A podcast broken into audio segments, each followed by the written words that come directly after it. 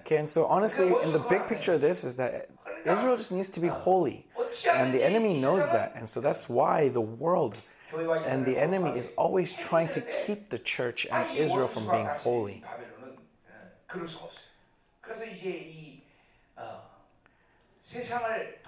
And so through the world, the church is being polluted. And so what do we need to do? the kingdom of heaven in itself is not something that, that the enemy can touch. But what they can do is pollute the people who make up that kingdom. And so, and so how? By keeping you from living by God, but by living by your own methods. And if you live by yourself, by your own methods, following after the methods of the world, then you receive the standards of the world. And that's how you get polluted. And that's the problem with Israel in this time, during this 8th century time. The problem wasn't the fact that they were rich, but the problem was that they were living by those riches. They were living by their own thoughts, thinking that thinking that they are blessed because of their riches in itself. And so they call the name Yahweh, but everything, their method of life, their standards, their their, their things are all based on Baal, on immorality. So as it becomes personified in them, they don't even recognize that this is sin anymore. And it's the same thing to the church. And so from the beginning, it doesn't begin by, by sin manifesting itself.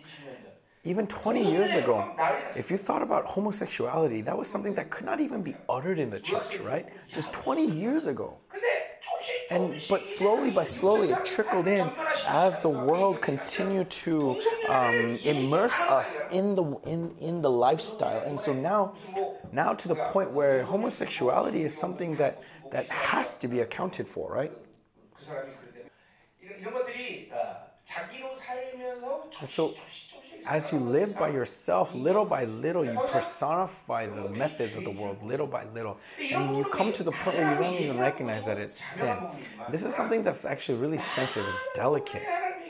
But for but in many aspects in the church, their thoughts is humanistic. Their thoughts is the worldly way. Their thoughts is unbelief, thinking that the fleshly life is everything. They just confess with their lips Jesus, but in their hearts, they don't have Jesus in their hearts. And so, and as they're living by the standards of the world, they don't recognize that that's sin. They don't even, they can't even distinguish whether it's from the Holy Spirit or from or not. They just think it's natural, and because they think it's natural, it's obvious that they become religious and legalistic. They become ritualistic. And so through that, when that day comes when all the religions of the world be united, of course they're going to join hands thinking that that, that is the right thing to do. And so, this powerless church, this church that has no salvation, this church where the glory of God does not appear, this church has been um, the church of, of this present day. And so, the enemy thinks that they can proclaim that we are victorious, but yet God has, has set aside his remnant. Amen? And so, though uh, we may be few, we, there are the remnant left over for God to uh, bring about his glory. Amen?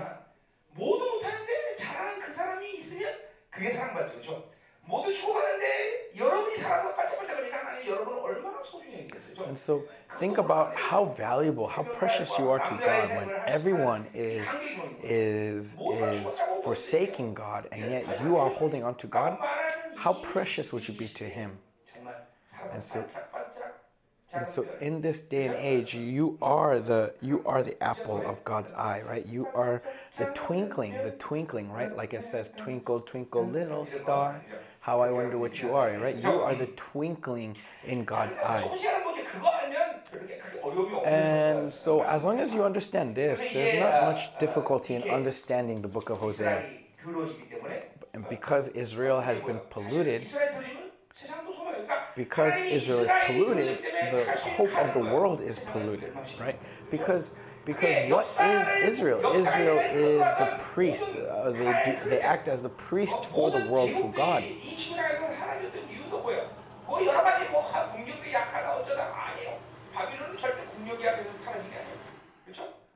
뭐, 어, 뭐야, 알렉산더를 그리스도가, 그리, 그리스가 어, 힘이 없어 사라진 거야? 아니란 말이죠.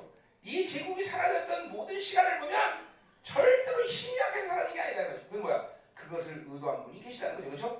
So look throughout history, even in history, we can see that that it is about God. Right? God is the one who's moving history. It is not about power. Look at the empires of the world. Did they fade because they lacked power? No, it's not because of lack of power. It's because God willed it. And so, what we got to see is the essence, the essence of things. And the essence of things is based on the holiness of Israel and the, and the holiness of the church. It doesn't matter what the world says, the world may make all kinds of explanations, but ultimately, when it comes to the perspective of God, it's because of Israel and the church. And so, the influence of the Israel and church is this tremendous. And this is your reality as pastors. This is the fact that you need to receive that it is your your influence that, that, that touches and steers the direction of, of, of the history of man. And this is one thing that you should never forget. And so, from this perspective, being a pastor is something that's impossible, right? Because look at how immense this calling is. Because you are not just living for yourself, you are not just a simple human being, but you are, a, are, are in a different uh, level, in a different dimension. The fact that God is going to entrust you as steward over His church that that is an immense, immense, immense uh, privilege and responsibility. Think about Josephus, the history historian from the ancient times. He said that the most glorious and most honorable position was the high priest of the temple. But you are no you you're the glory that you are you have been given isn't isn't just the level of the high priest, but it's something that goes even beyond that. It transcends that. Why? Because you leading one church, in that church has the authority to what? To rule over the entire universe. Because God has given that kind of authority. And so, so without awareness of this calling, you should not uh, take that first step of being a pastor. The first step should be being aware of that calling first.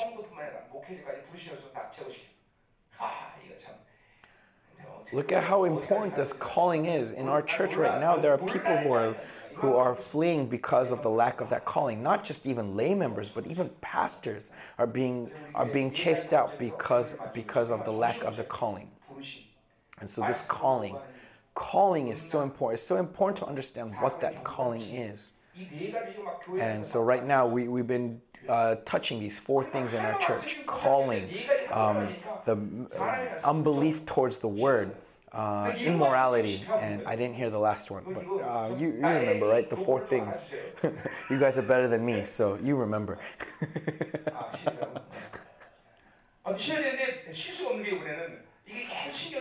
but really, I wanted to take a break after the last conference that we had, but we could not take a break because so much is going on. But listen carefully you are this glorious church. And when it comes to church, it doesn't matter what the circumstances of the church is. All you have to do is understand that God has called me and this is his church. If you have that if you have that calling for sure, then then ultimately your faith will drive you through. The word says this, and throughout the 2000 years of the church history, you can see what God has done through the church, all the testimony of the of those forefathers, right? And so what can what can obstruct the church? And so this is where you need to find your focus. Is is is the church the problem? No, it's me. I'm the problem. Do I not truly have that calling? Do I not have that firm belief in that calling? That's what that's what you need to be sure of. As long as you have that sure if as long as you have that assurance,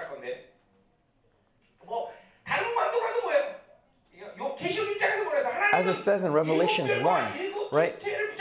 Right. God is the one who holds holds the seven stars and the seven arrows, right? And what are those seven stars?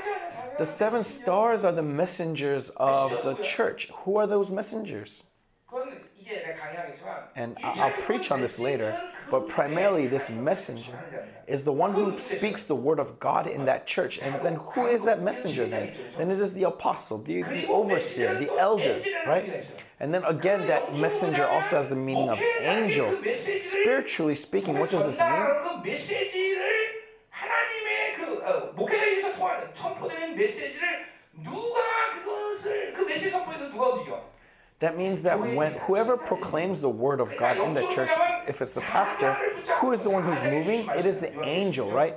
And so that's what it says, right? The angel of the Lord is being moved. The angel of the Lord is being proclaimed. And so when that word proclaims, uh, the angel of the Lord is proclaiming.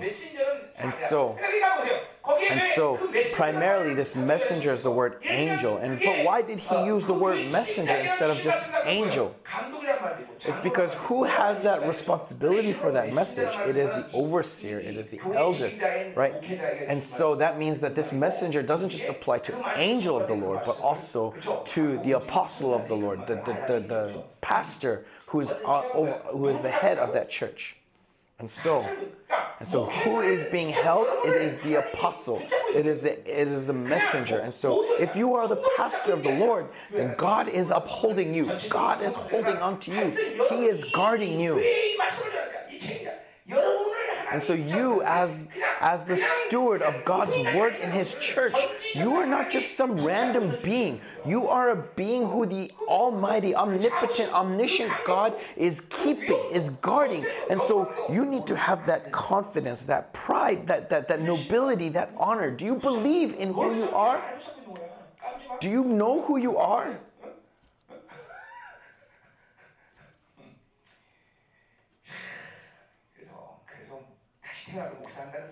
And so that's why you can say, even if I were to be reincarnated, I want to be reincarnated as a pastor.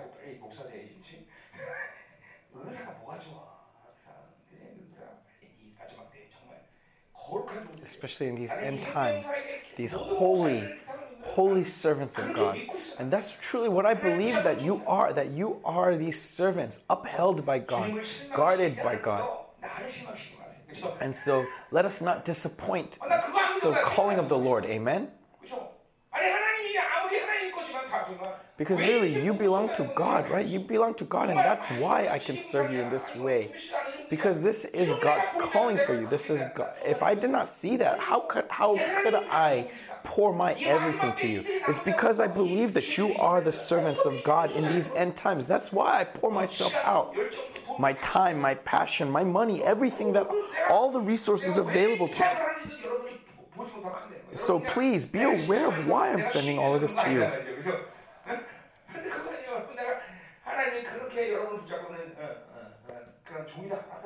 It's because I believe that this is who you are, that God is holding on to you in this way. Do you truly believe?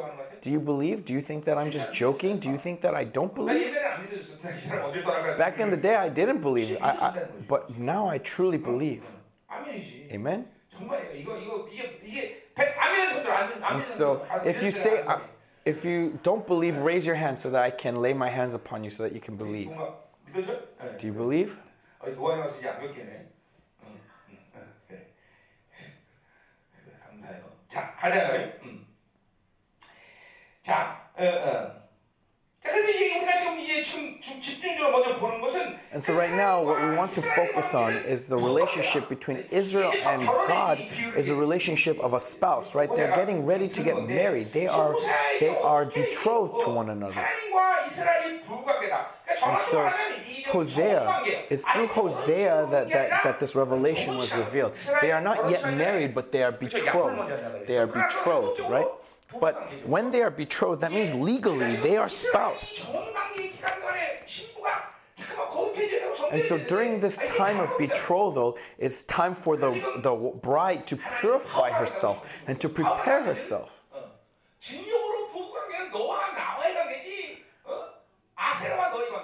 And so when it comes to a spouse, it's between the husband and the wife not between the wife and Asherah, not between the wife and the world. The world has no, way, no space to interlope. Because the world ultimately is, is going to burn tomorrow, right? Is going to fade away. And so we should not put weight there. We should not put our focus there. Our focus should be on God. Our weight should be on God. And sisters, sisters, you may not like it when we talk about these kinds of things, right? Because, like, for throughout history, women's life has basically been tied to the man, right? And so, and so, a lot of times that's hard. But, but this is biblical. That's actually our relationship to God.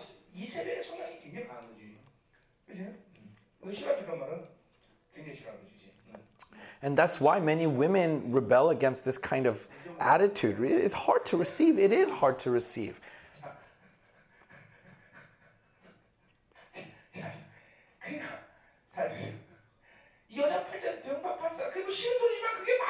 And I know that you don't like to hear it, but this is true.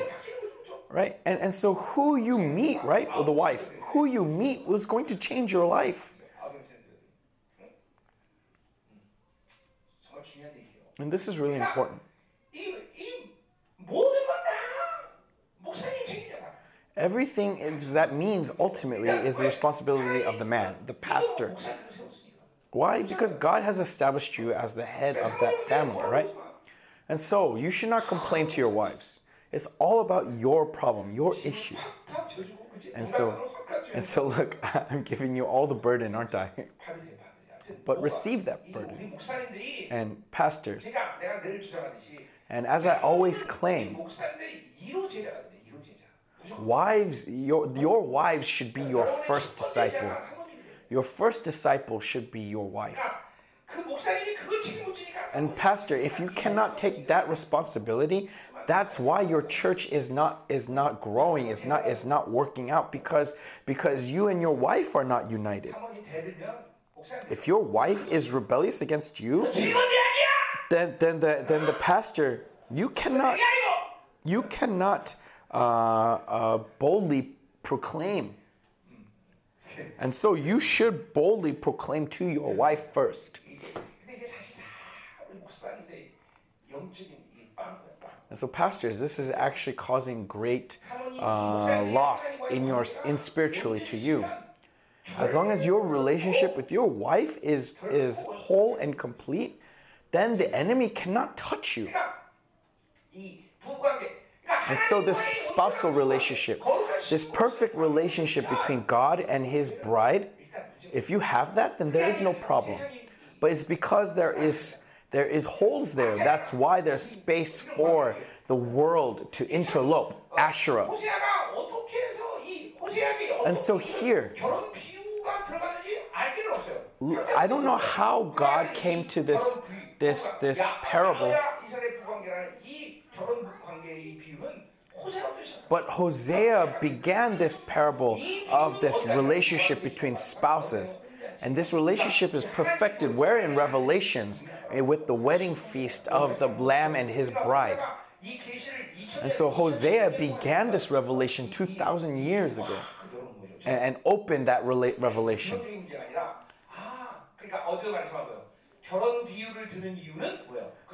And so and so, as I said, the reason why he's comparing our relationship with spousal, with a marital relationship, is because the focus is on what? As I said last night, it's on purity.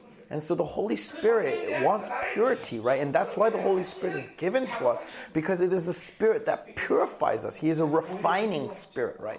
And always constantly confirming in us who we are and what He has done, what He has given us by grace, constantly purifying us, refining us. And so it's really important to continually receive that. and so that we can stand as that pure bride in that day. And as I said, you do not become a pure bride just by attending church.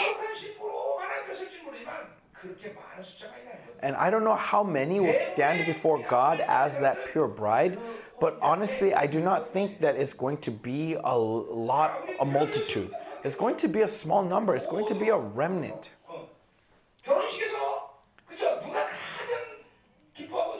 And so, who in that wedding feast is the one who has the greatest joy? who has the greatest joy in a wedding feast? Is it not the bride and the groom? It is not the crowd, it is not the multitude, but the bride and the groom. And so that is what we need to yearn for. That is what we need to desire for. Don't don't shoot, don't aim to be the crowd, don't aim to be the multitude. You need to aim to be the the bride, right? And so where is the focus on being the bride? It is in purity purity. And so, and now dominion, dominion is child. And so, when Hosea talks about this relationship of the bride, then then where is his po- purpose? His focus is on purity.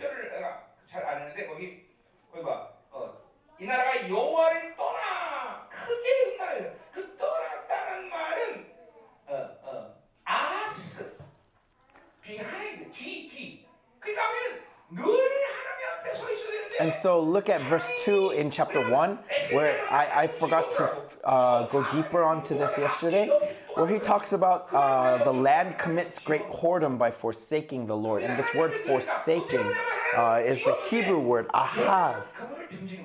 And what this ahaz means is to put behind, to put, uh, to turn your back, right? We ish, and so and that means that God is also going to turn his back. But who are we as Christians? As Christians, we are to be before God. We are to be in his presence. We're always to be before him, right? It's always supposed to be before. But how great is this curse to be put back? And as 2 Corinthians 4 4 says, that, that when we are before Him, the light of His glory shines upon us. And, and we're supposed to receive that light. And as you keep receiving that, you become purified and purified. And as you become purified, you know, you, Jesus' life becomes my life. Um, but it's because, and, and so as Jesus' life becomes my life, how? By maintaining that direction. It's about direction, right? And but because you are constantly, you don't know where that light is coming from, you are not facing that, you lose your direction. And so, one of the things that you should always confirm in your life is Am I facing towards God? Is my direction headed towards God? That's something that you need to constantly confirm within yourself. Am I looking towards His light? Am I fixing towards His light? Or am I going somewhere else? Am I going somewhere else? And another thing that you need to check is continually welcome Him in. Welcoming Him in. As I said to the brothers of my church, keep inviting Him wherever you are, in your workplace, in the places of hardship. Keep welcoming Him, welcoming Him in. Feel His presence. And as you feel His presence and acknowledge Him, He will lead you, as Proverbs says. And then so you, you need to continually check Holy Spirit, what is going on? What is going on? Holy Spirit, where should I go? Holy Spirit, where is your will? And that's why the cell phones are such dangerous because it keeps taking your mind, it keeps taking your attention away from God, keeps taking your personality away from God. And so what's important is you need to be able to stop. But but if you have your cell phone in front of your face, you can't stop. Your head just continually moves, continually moves. And so you can't receive the revelation because what is revelation? Revelation is stopping and waiting for God to reveal. And keep waiting, inviting him, keep inviting him. But because all of these things are closed, your brain keeps moving, your mind keeps moving, and in your mind, you get, uh, the devil establishes these strongholds. No longer footholds, but strongholds. And these strongholds are so hard to break down.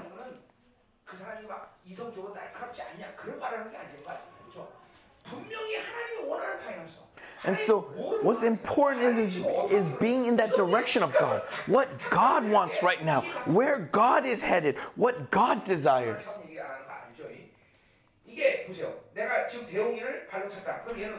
So let's say I kicked Teum. Then what is he going to feel? He's going to feel shame, right? He's going to feel shame. Like, how can you kick me in front of everyone, right?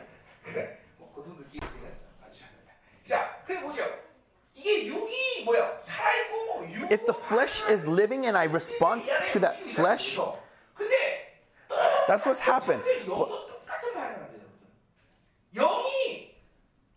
right, the flesh responds. But in the same way, the spirit also responds to to uh, stimulus. Whenever you are stimulated, the spirit responds. If you cannot feel that response of the spirit, that means that that spirit is sick.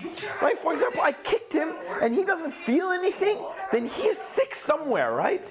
But but and it's the same thing with the spirit. The spirit receives stimulus and responds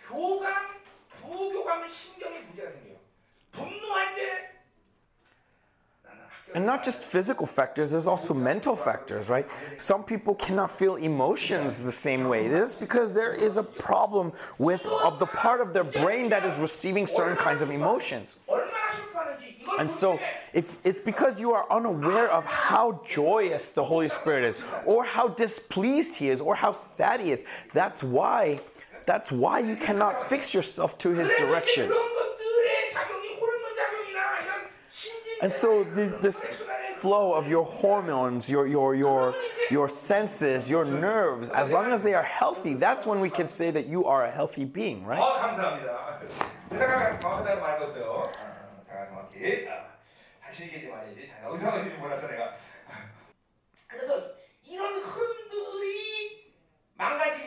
And so when these systems starts to broken down, then the functions of the body cannot act right, right?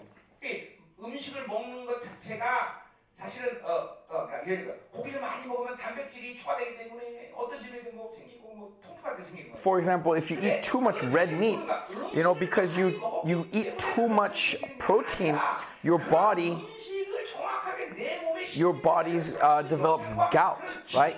And the problem isn't because you eat too much meat. No, rather, your body is unable to handle all that meat, right?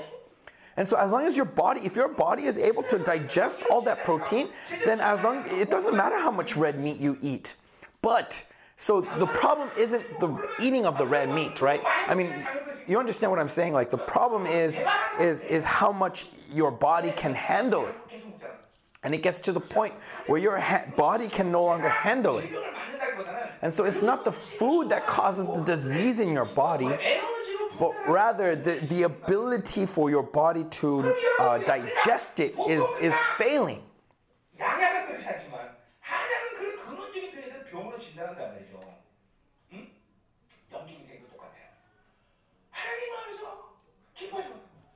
So it's the same thing spiritually. Think about it you hear God and you're unable to rejoice, then what else is going to enter you? What's going to lead you? If you cannot find that direction, that means that something is broken. That means that you are not living spiritually. And I didn't talk about the nous this time.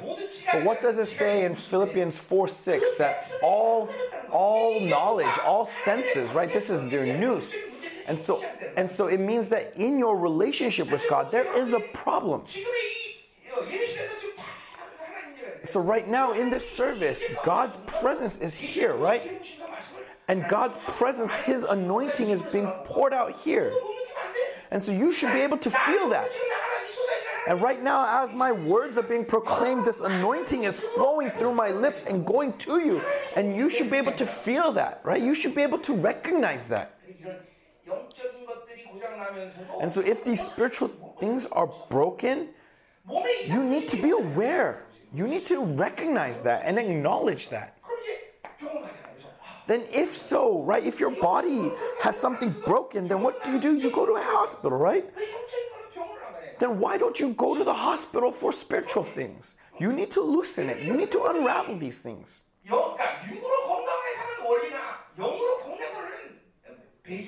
the basic of, of being healthy is the same whether spiritually or f- physically. Just as you know you eat good food good nutrients and exercise so that you can make use of those nutrients so that your body is healthy. In the same way you eat the word and you digest that word by praying and you become and, and so your life becomes holy and you are able to live a godly life. But if you if you just leave it alone and just tolerate, oh, I can't feel God and I don't know what to do and so I just live my life. No, that's the problem. And so purity in itself of course, purity is not something that we can make of ourselves. It's something that God gives. But through acknowledging Him and receiving Him, receiving the things that He gives, that purity is poured out inside of us. And so that's why that's what we call a godly life. Godly life isn't just being a good person. No, a godly life is being in God. And so that energy, that strength, that authority comes from here. As it says in Revelations 22, const, always cleansing your, your robes in the, in the li- living water, right? And this is what you're doing. Always washing your clothes, washing your clothes. So purity doesn't just isn't just once for all, but constantly washing yourself, washing yourself. Because you might live by the flesh, and so you've gotta take that energy back. You've gotta remove that energy. And so, if you live by the flesh, it's not that you simply sin and ends there. No, you got to, you got, when you sin, there is that energy of that sin. So, you got to take that energy back. And so, this delicate nature, this delicate balance between flesh and spirit is inside of you and is something that you have to, you have to uh, uh recognize and acknowledge. If, if there is a hundred energy in the flesh, then you got to take that hundred energy back. If not, it's going to continually build up, continually build up, and continually bind you. And so you got to hold on to the promise of God and allow that promise of God to continually loosen you and loosen you. And what does that mean? And until when? Until the point where you become that state where the strategy of the world, the strategy of the devil has no longer influence over you. And so, anyways, this relationship between wife and husband at why is this what's important? Because the focus is on purity through your life. Through your life, only through the measure of your life can that purity be applied to you.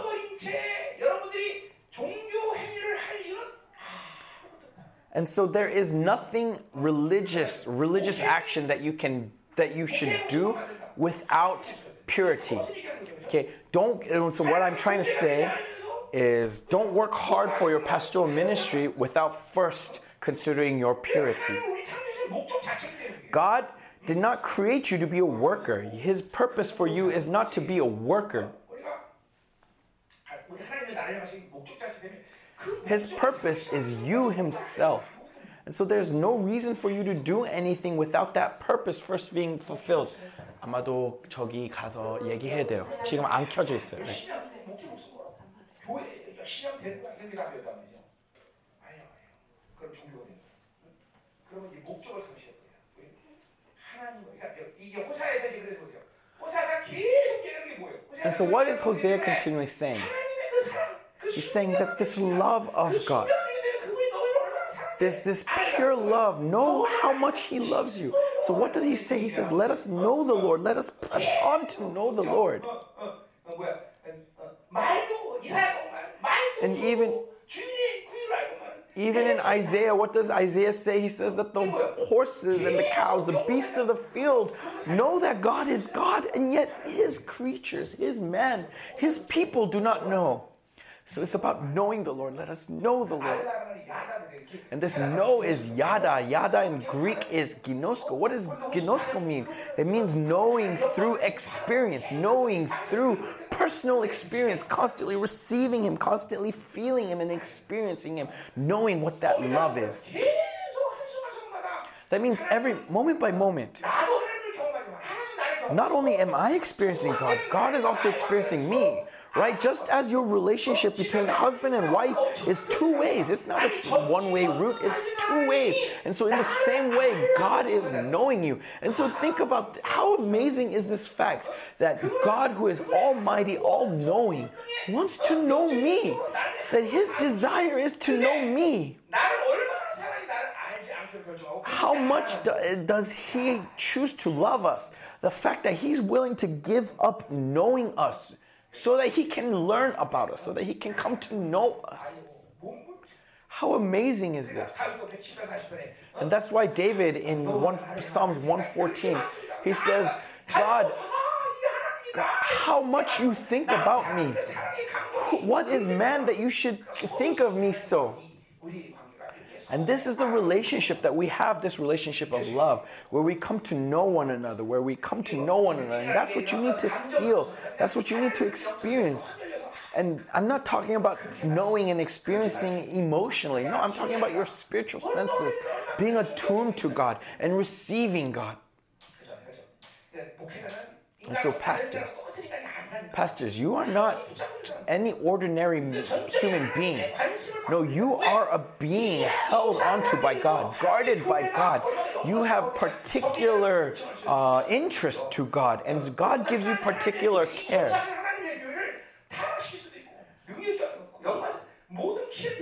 Because you have the keys to opening up the gates of heaven on this earth. And so, of course, He's going to give you particular attention. Amen?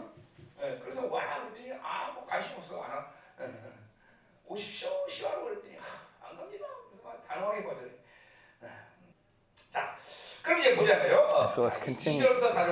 Verse 2 to 4. This is the first accusation and judgment. And so throughout the prophets, Whenever prophets speak of prophecy, you need to understand that God's purpose isn't to kill them, no, but rather to t- call them to repentance, to return, to turn, to turn.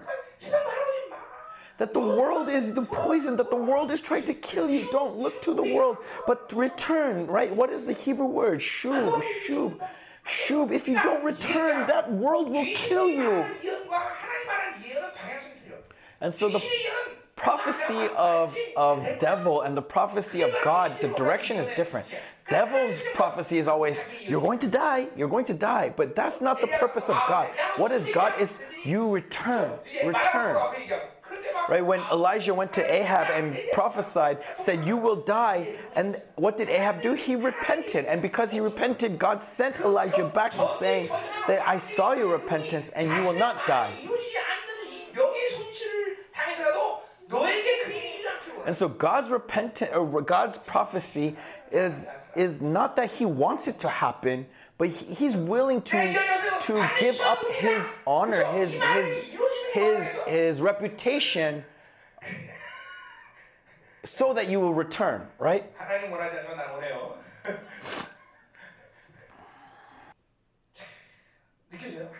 And so can you feel God's love right now? Can you feel this torrid love? That's why I call it explosive, shocking love.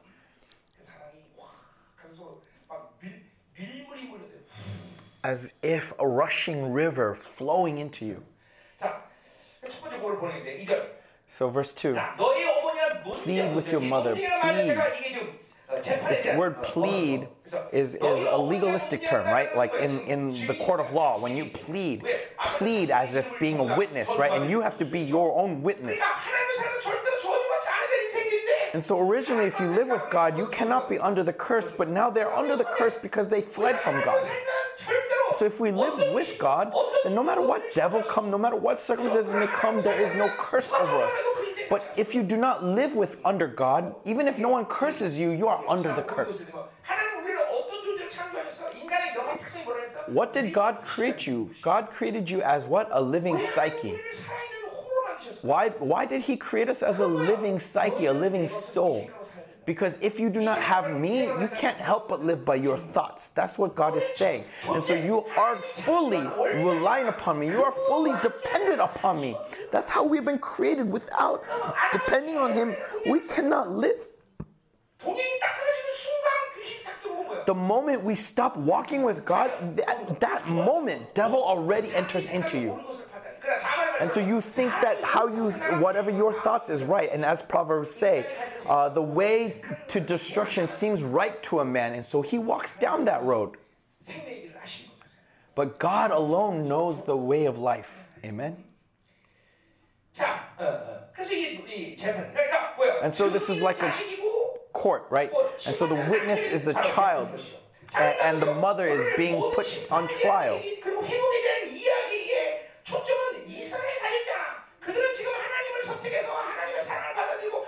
So right now the focus is that Israel needed to choose God, but that has been lost.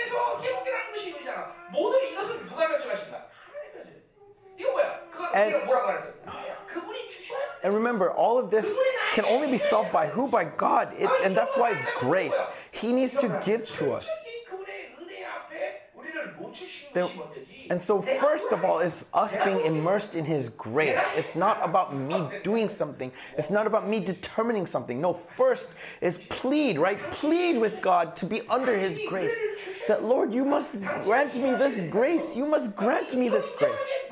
This is what first we need to acknowledge.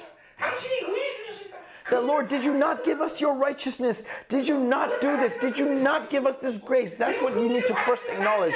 Plead, plead with this. That you did not just create, that you did not just uh, give me a righteousness that just gives me forgiveness, but that gives me complete purity and purity as a bride, right? So that's where that confidence comes from, knowing His promise as long as you live with God's righteousness, you will be confident. No matter what happens, no matter the circumstances, you will have that confidence, knowing that you can repent at all times. That's the characteristic of those who lives in the presence of righteousness. I'm not saying that you do not sin. Of course you may sin, but even when you sin, you have that confidence knowing that you can turn to God. And that is a healthy spiritual life. That in that moment, even when you sin, you can immediately loosen, loosen that binding.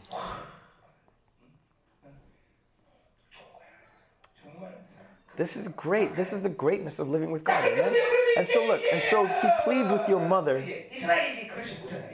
But Israel was unable to live by this grace. They were unable to come to their senses. Even though he calls to them, he calls to them and saying to turn away from your Baals. And, and, and look at how he pleads to them.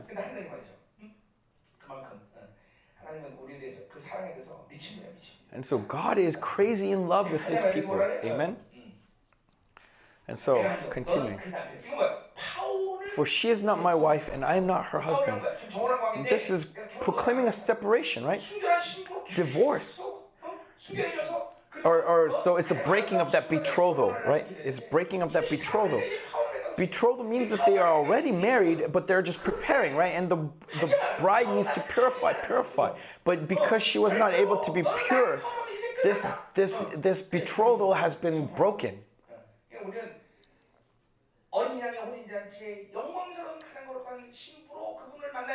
We need to meet with him in the purest of purity on that day, but because we are not pure, we cannot stand as that bride.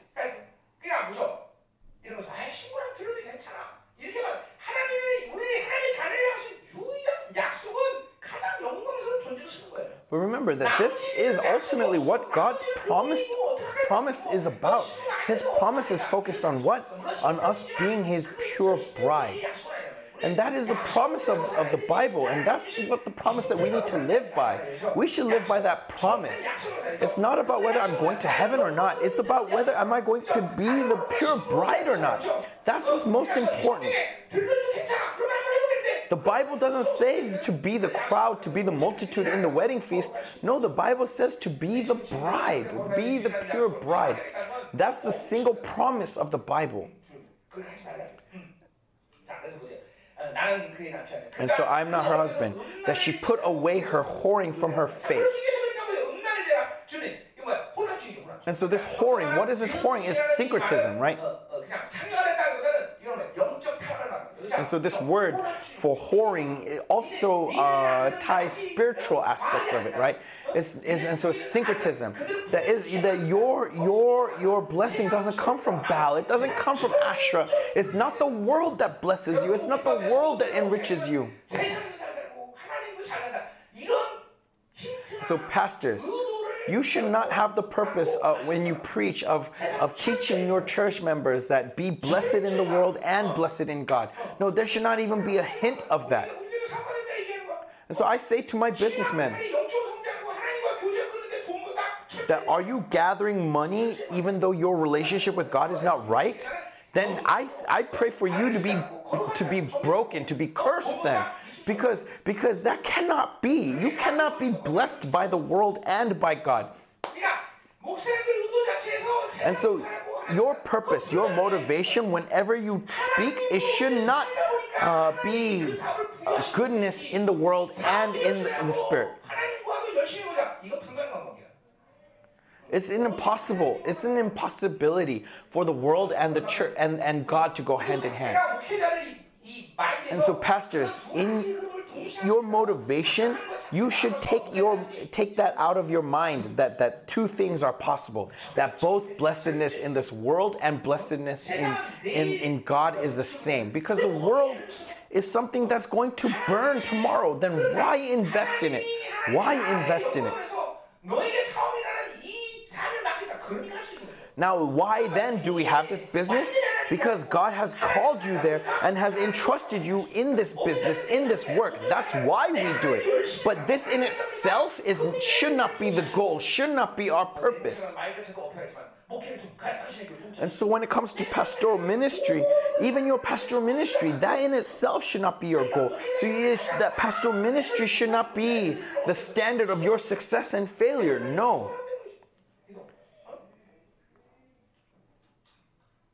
기도가 기도의 에너지가 안 좋으면 그건 그, 그 뭐, 뭔가 내 행위가 지금 목회에 관여하고 있다는 거죠. And so, if your energy is not invested in prayer, that means that you are spending too much time in your actions of your pastoral ministry. You are too focused on your works in ministry, 내 철학, 내 생각. your philosophy, your your reputation, your ability, your your uh, ministry. I'm not saying that you shouldn't do these things. I'm saying that these things happen naturally out of God. And so it should be focused on God, not focused on your works.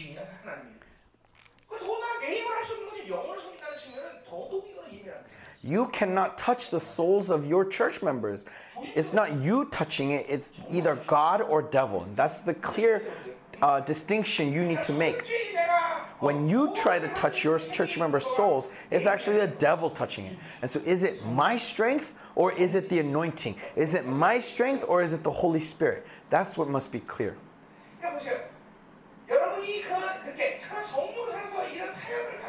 And so, as you continue to live by the Holy Spirit,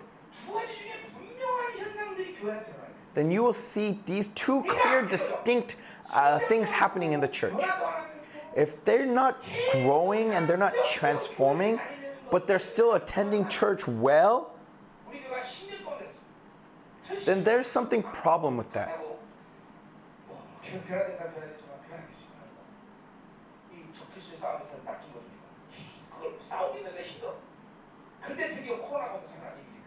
And so, actually, that's what happened at our church for 10 years. No change happening. I mean, of course, there was a little bit of change, but, but not the kind of change that could be expected. But then coronavirus happened. And when the coronavirus happened, you know, uh, it, it it separated the wheat from the chaff.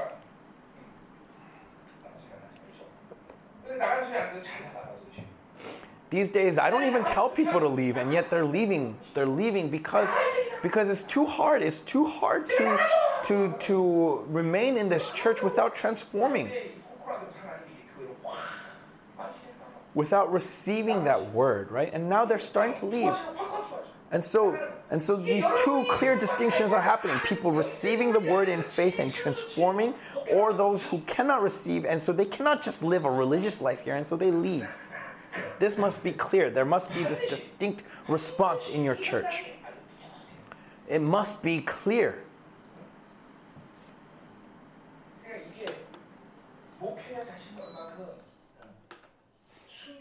And so, how pure is the pastor? As it says in Malachi, right? Not only is the bread that is offered must be pure, but the hands that offer that bread must be pure. I don't know how many churches, how many how many seminaries raise their pastors in this way, but this is important that, that God has entrusted His church to your hands. So, brothers, you want to be pastors, right? Don't. Don't give up. Don't be pastors. Why? Don't be pastors. Are you going to give up? No. You, you, guys are, you guys are blind. Are you really going to be pastors? Okay, Pastor Yoon, okay, try to uh, cut them, okay?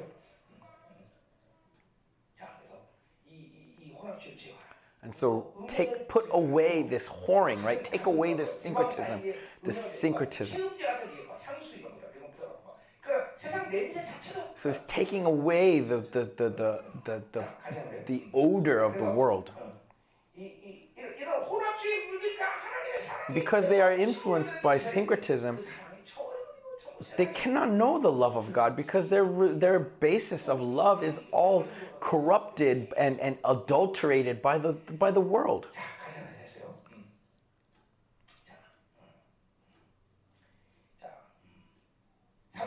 So, verse 3. Not much to say here. Lest I strip her naked and make her as in the day she was born.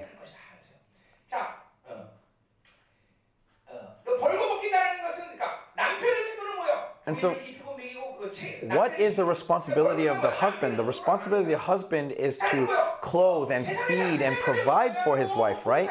And so, when it says that I will strip her naked, what does that mean? That means I will no longer take my responsibility as a husband, I will no longer be her husband.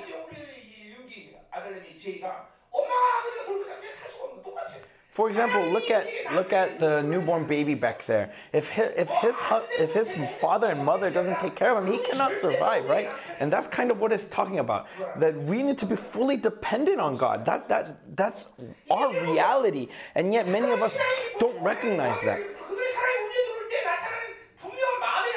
And so when his love enters into us,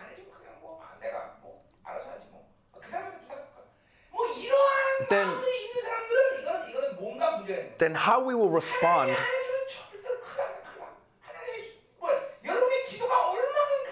will become more sincere. We will be more faithful to God. It's not that, oh, God will be able to do everything. He knows everything. And so, you know, I can just be lazy. No, that means you have a problem. No.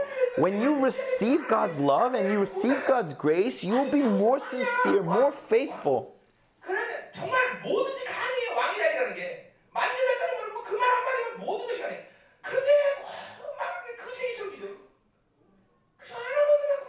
right? Why? Because what do you believe when you receive His love, when you receive His grace? You believe in who He is, and who is He? He is the King. And when you believe that He is the King, what does that mean? As the King, His word carries weight, carries great power, right? And so, how could you not call upon him? How could you not cry out to him? How could you not ask him for his word, knowing what that word means because he is the king? And so that's why what's important is to have that pure heart. And if we want to have a pure, as we have that pure heart or a, a poor heart, what does that create inside of us? It creates purity in our heart. And if we have that purity in our heart, what does that mean? As the Beatitude says, blessed are the pure, for they will see God. Why will they see God? Because they are pure. And as they see God, they're receiving God. 그 and so then your would your prayer not be more sincere? Would your prayer not be more fervent?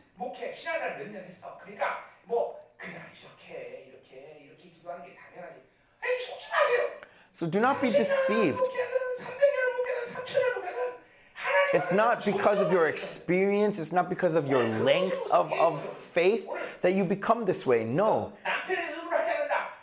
It's that purity. And so when, when he says that I will no longer be your husband, that I will strip her naked, Israel's not going to shiver in fear because of these words, because, because they are so corrupted, they are so adulterated. When God is saying that He will uh, give up His rights, that's something that we should tremble in fear for when we hear that. If God is going to give up His rights, that's something that we really need to fear. Let us be poor in spirit. Amen.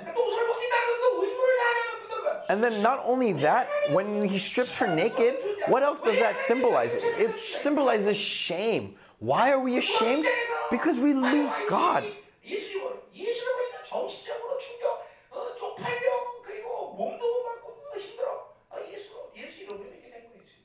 If we lose Jesus, we lose our clothing, we lose everything, and so we become shame. And so your relationship to God should be excitement, should be wonder, should be joy. Right now, there are times where you're going to have hardship, right? But fundamentally, the flow should be excitement. If you are not excited, that is a problem. That means there's some issue.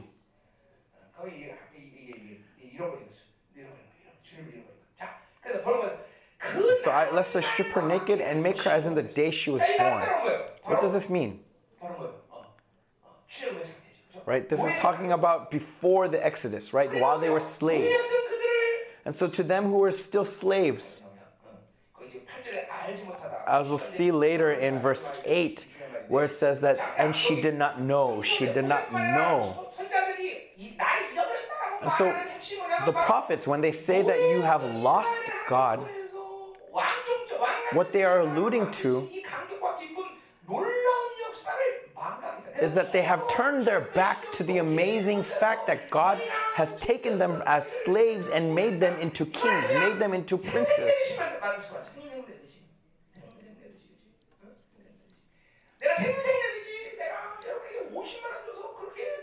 Why do you think I gave you $500 so that you can enjoy a meal with your with your wife? All right? It's not so that you can just not, it's not just a show. No, it's so that you can remember, remember, remember the joy that God is trying to give you, that you are king, that you are princess.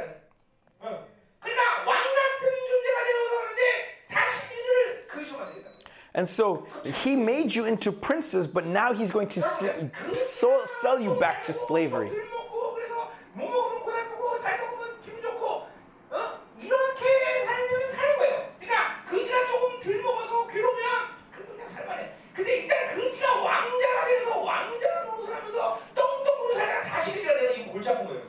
And so let's say a slave, a servant, a beggar uh, get, gets a little better in his life, where, where he has a warm bed to sleep, where he has, he has something to eat, but then he goes through hardship. That's not too hard, right?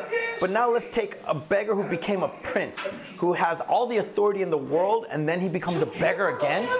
That is that is torture, isn't it? And so that's why I say that Russia is not suffering as much as the West is. Think about it. Think about it. Russia is was a poor country before, and so them going through a little bit more hardship is not that difficult for them. But now let's take the rich Western world, right? The Europe. Them suffering, that is much more torturous. And so you, you are priestly kings, and as priestly kings, you are sold back into slavery. That is torture, right? Could you survive as a slave again? If you have become prince once again, you need to keep living as that prince. But so many of us live as that as that servant thinking and as that beggar thinking that that's right. And so if we lose that nobility, it's like Esau, Esau selling his birthright for a bowl of soup. That is the curse of all curses, right? You are selling your nobility for a bowl of soup. And if you lose that nobility, then you are no better than the beast of the field. If you lose money, are you losing your nobility? No, if you lose money, it's just money going gone. Money comes, money goes. But if you lose your nobility, and so you need to treat your nobility as precious as your life. Is this word entering into your heart? Amen? And so, and make her like a wilderness and make her like a parched land. Why? Because the riches and the blessing comes from God, but they were serving Baal, and so as they serve Baal, they lose it and they become parched. And so, losing this riches isn't the curse itself, the curse is losing God. And because they lost God, He takes away the riches.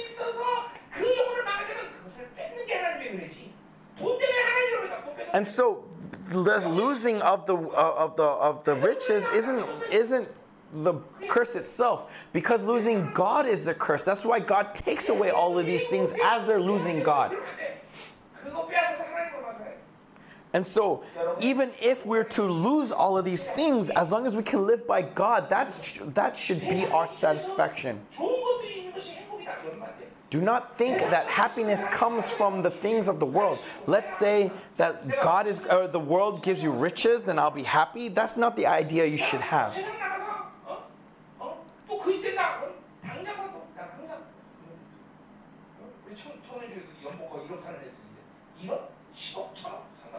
I, I mean, there is one young adult at our church member who makes a lot of money, I don't care what her salary is. If she's going to lose God because of that salary, then I'm going to tell her to quit. I don't care. You may say then, then who's going to offer what she offers? Who's going to fill the church's coffers with what she offers? Why you concern yourself with those kinds of things? That's not what our concern is about. It's, our concern isn't about our material wealth. Why should I worry about that? That's God's responsibility. All I need to wor- be concerned about is purity, holiness. There is no reason for me to be concerned with anything else. And so this is about your faith, pastors. It's about your faith. Who truly believes in the kingdom of heaven? Who truly believes in God?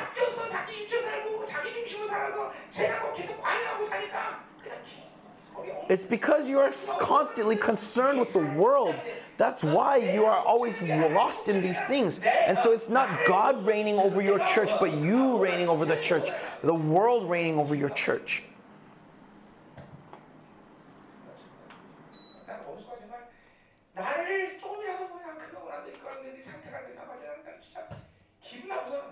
Honestly, I cannot tolerate the enemy influencing me at all.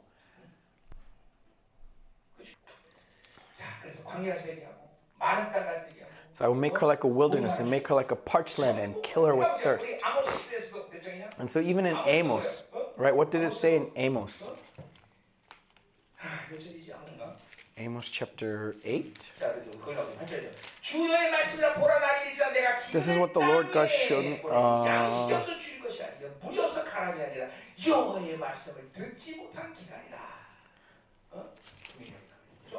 Okay, uh, he, he said the verse and not the chapter, but he said uh, in Amos where it says that I will give them a famine and not a famine of fruit, but a famine of the word of God. I don't remember exactly where in Amos this was.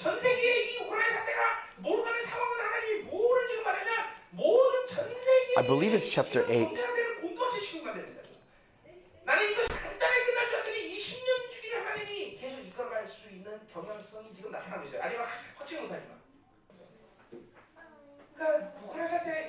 Anyways, regarding the war in Ukraine, uh, the news makes it sound like uh, Russia is losing. But you know what? Honestly, that's not going to be the case. Like, however it ends, ultimately Russia is going to come out on top. Whatever.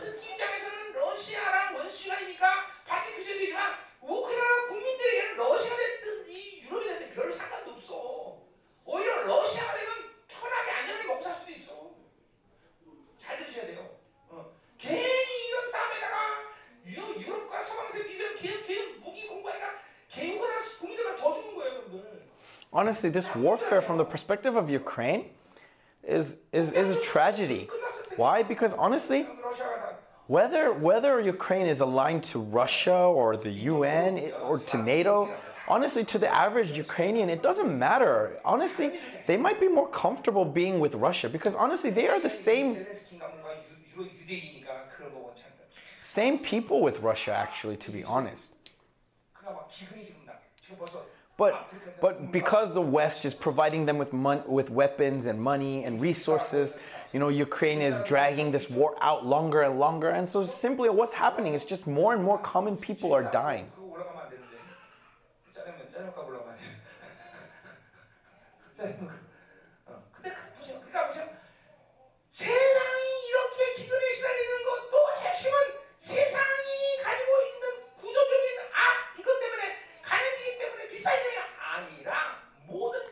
And so even now, right now, look at this famine that's happening because of this war in Ukraine.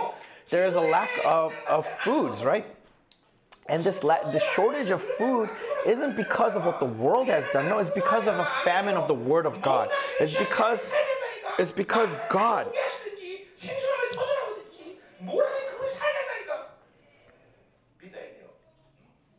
That's the faith we need to have. It's not because of lack of resources that we starve or we are fed, we are well fed. No, it's because of God. Because God can do all things. Look at look at the Exodus, right?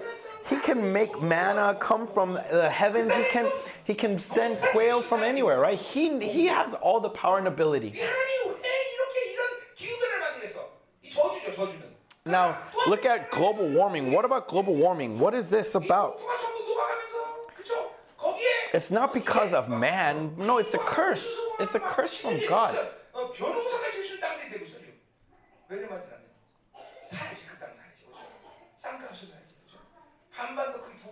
But at the same time, what else is it? Not only is it just a curse of God, but it's also the world wailing, right? The, the earth wailing for God, for the revelation of the sons of God.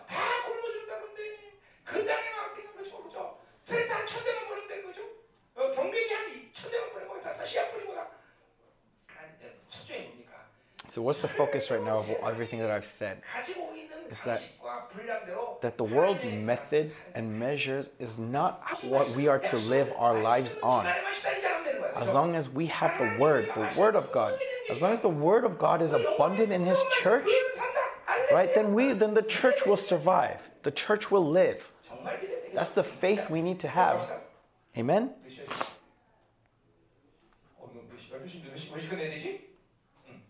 내 마음대로. 자, 가요. 자, 다시. 내가 그의 자녀를 금융이라 Verse 4 Upon our children also I will have no mercy, because they are children of whoredom. And so earlier we talked about mercy. Mercy is the is the life force of God. And so if that mercy is not there, that means they are over, they are finished. And that's what we need to that's what we need to be able to fear. Mercy. Mercy is the basis of God's love. And so he- He's what is he saying? He's saying, "I will love them no longer." Their life is being cut off. And so, if we live by God, if we live with God, and you receive His love, then His mercy will overflow in you. And we can explain this mercy from many perspectives. But when the Holy Spirit works, the strength that the Holy Spirit gives comes from many perspectives, but but ultimately is instead of living myself or actually that strength what does it do? It's selfless. It's altruistic. So if you live by the holy spirit it's not living for yourself but that strength that you, that you pour out is always going altruistically. It's going selflessly. It's always going outward. So if you're still concerned about yourself, your prayer is all about myself, me, me, me, me, me, then, then it's proof, it's evidence that you are not living by the Holy Spirit. The Holy Spirit is always selfless, it's altruistic. And this altruism comes from what? Comes from this mercy. And so Yerbang Church and Zoe Ministry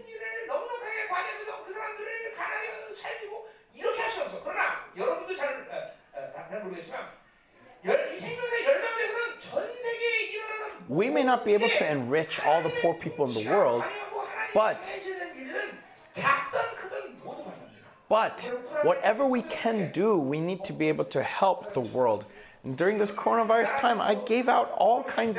I continually provided and tried to support uh, churches all over the world. Why? Because we are kings. And because we are kings through this reign, through this dominion, God's dominion is extended. And so it's not about our circumstances, it's not about our, our ability. We just do it because we are kings.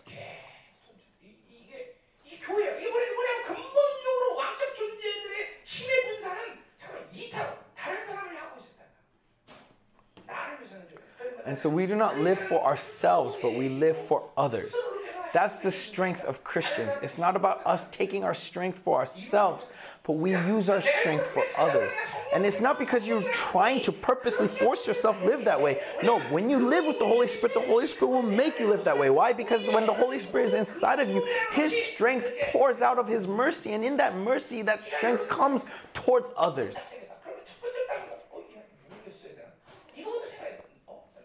So let's say that money came into your hands then the first thing that you should think about is what is this money for? Is this money for others?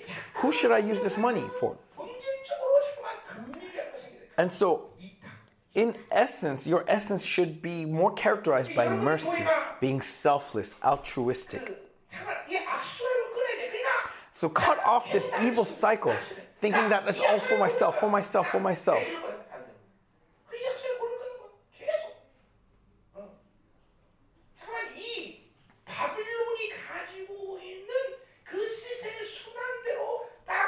so do not allow this cycle of Babylon to to to capture you and for you to just flow according to the Babylon.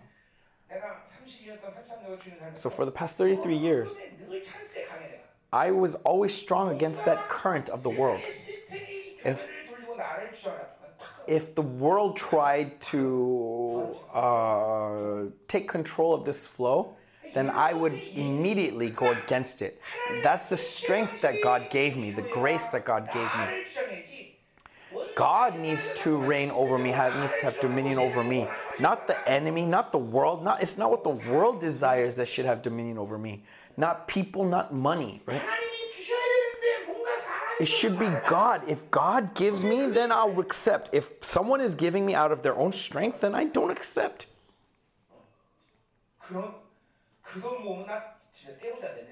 If I were to gather all the money that people had offered, I would have already been a very rich man.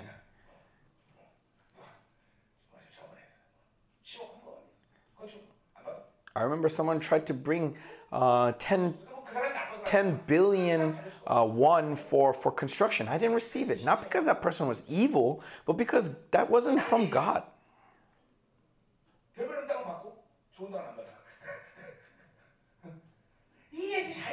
So listen carefully. I'm not trying to boast. But I'm talking about the flow of God and, and, and following after the flow of God and re- listening to His word, receiving His word, not go- going what the world wants, not looking for what the world wants. And so it's not because you're wary against the world, you're trying to look out for the world, you're beware of the world. No, it's rather you're under the flow of God, constantly flowing towards God, looking towards God, and so you naturally uh, uh, go against the world. So, verse 5, verse 5 to verse 7, this is the second accusation. Is the word entering into your heart? Okay, pastors, receive the word in anointing, receive it in faith. And I say once again, you are not just any old human being. You are special. You are a special human being.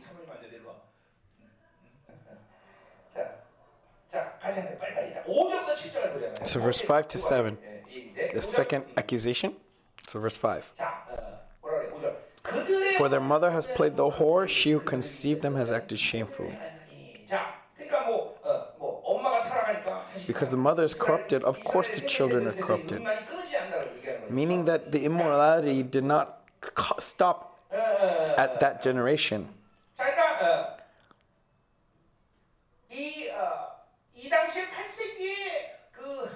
And at this time, in this 8th century BCE, syncretism was so characteristic because think about it. Baal and Asherah were, was this god and goddess, and it's when they had intercourse that uh, that the world would be blessed with riches, with abundance, and so with this ideology in mind, they would have these prostitutes at the temple to symbolically uh, have this kind of intercourse so that they can so that so, as kind of like a worship an act of worship. 성관계를 가지는 것을 또 여자들은 너무나 자연스럽게 and so to the men and the women of israel at that time 전부 to them this was just uh, natural and and so so this kind of adultery wasn't even a sin to them 혼합주의라는 게 하나님 so as i said before syncretism 그 원수의 전략이 뭐냐면 점점 the strategy of syncretism is to make you null 무감각하게 dull towards uh, sin, making you more and more apathetic to sin. It's desensitizing you to the severity of sin. And so, this is something that we should be more and more sensitive to in the church. But if you are not, then that then that is proof that your church is being adulterated by the world. And so, even though they are lost in the sin, they cannot see that sin. They're having this adulterous relationship in the temple, but they cannot see it as sin.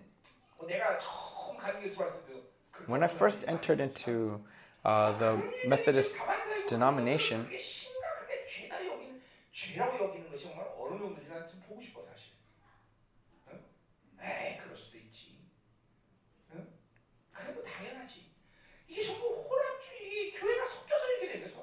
honestly, like even at that time, I'm not entirely sure how intensely they received sins.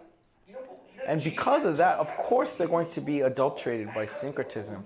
The church, when holiness grows, that standard of holiness must become more and more uh, distinct and more and more sh- uh, clear.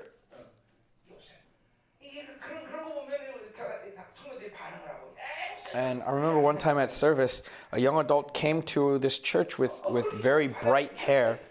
And honestly, to the world, that's nothing, right? Like, like honestly, it doesn't matter how what color you dye your hair. But I, I, I told her, you, next time come back with, uh, change your hair color. And, and many young adults may hear this and be like, what, oh, pastor, that's too much. Like, why are you concerned with this? But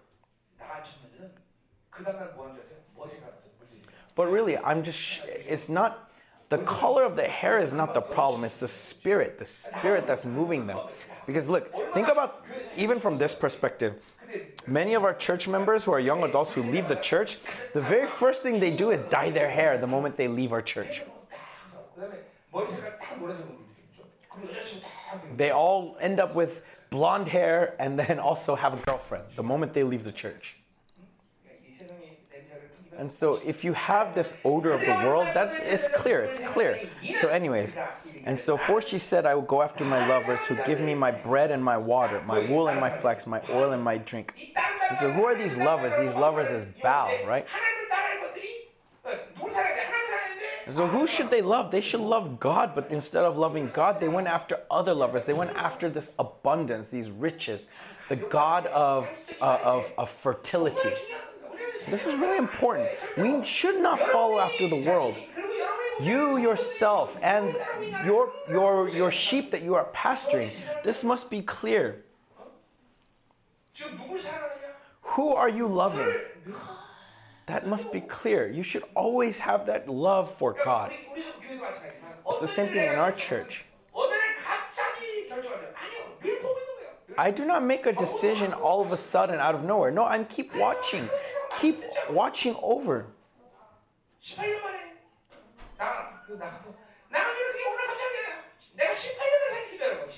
Okay, I said I chased one deacon out last year. It didn't happen all of a sudden. No, for 18 years waiting for him, waiting for him, waiting for him.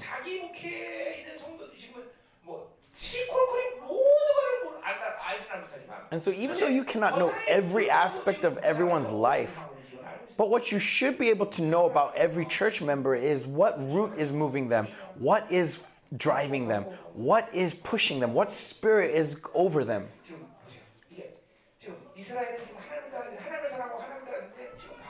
So Israel needed to love God, but instead of loving God at this time, they were going after their lovers, their lovers of Baal, their lovers of Asherah, their lovers of, of abundance. Who give me my bread, my water, my wool, and my flax, my oil, and my drink? So look, how um, this is this is astonishing, right? My bread, my water, my wool, my flax, my oil, and my drink. Who do these things belong to? It all belongs to God, right? God gave it to them.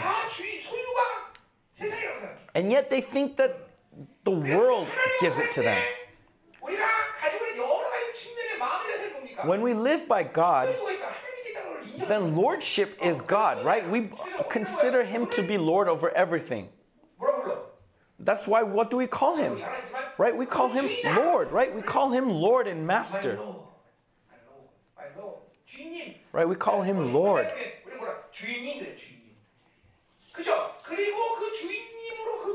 And when we acknowledge him as Lord, what are we acknowledging ourselves as?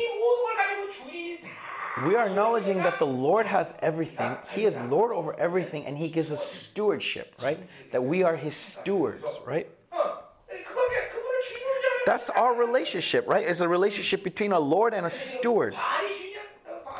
But now they're saying that Baal is their Lord, that Baal gives them their bread, their water, and their wool. And so when they acknowledge that Baal possesses this, what does that mean? That means that they are um, that that this idol this idol possesses everything. What is idolatry? Idolatry is deification of my desires. Then ultimately, what does that mean? When they're acknowledging Baal's lordship, they're acknowledging themselves that it is my things, my things, my things.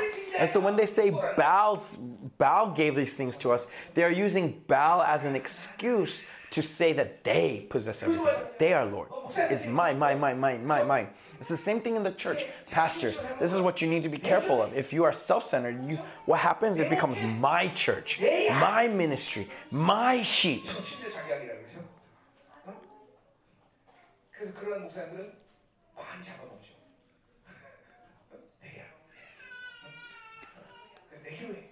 Right? These pastors think it's my church, my sheep, my ministry. That's the scary thing. That's what happens naturally.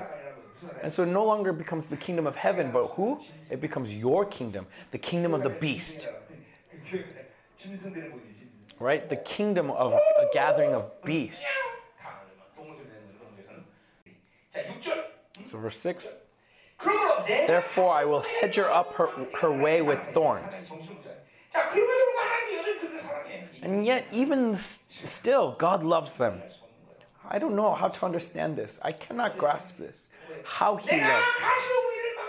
I will build a wall against her.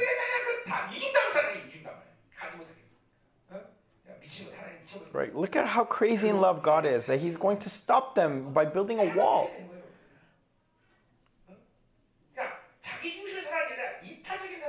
So we need to love brothers because because of this love of God, right? And this love isn't a self-centered love, but it's a it's a selfless love.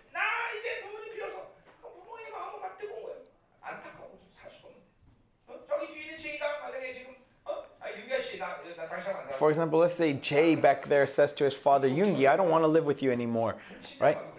Then, then what would happen to Yungi? He would, he would, he would get shocked and paralyzed from heart attack, right? Because of his love for his son. This is the love that God has.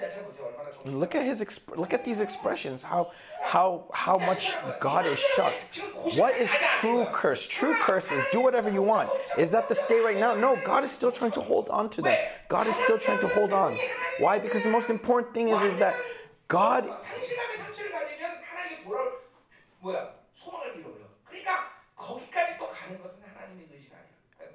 God's Alright. wait, what? Sorry, one moment.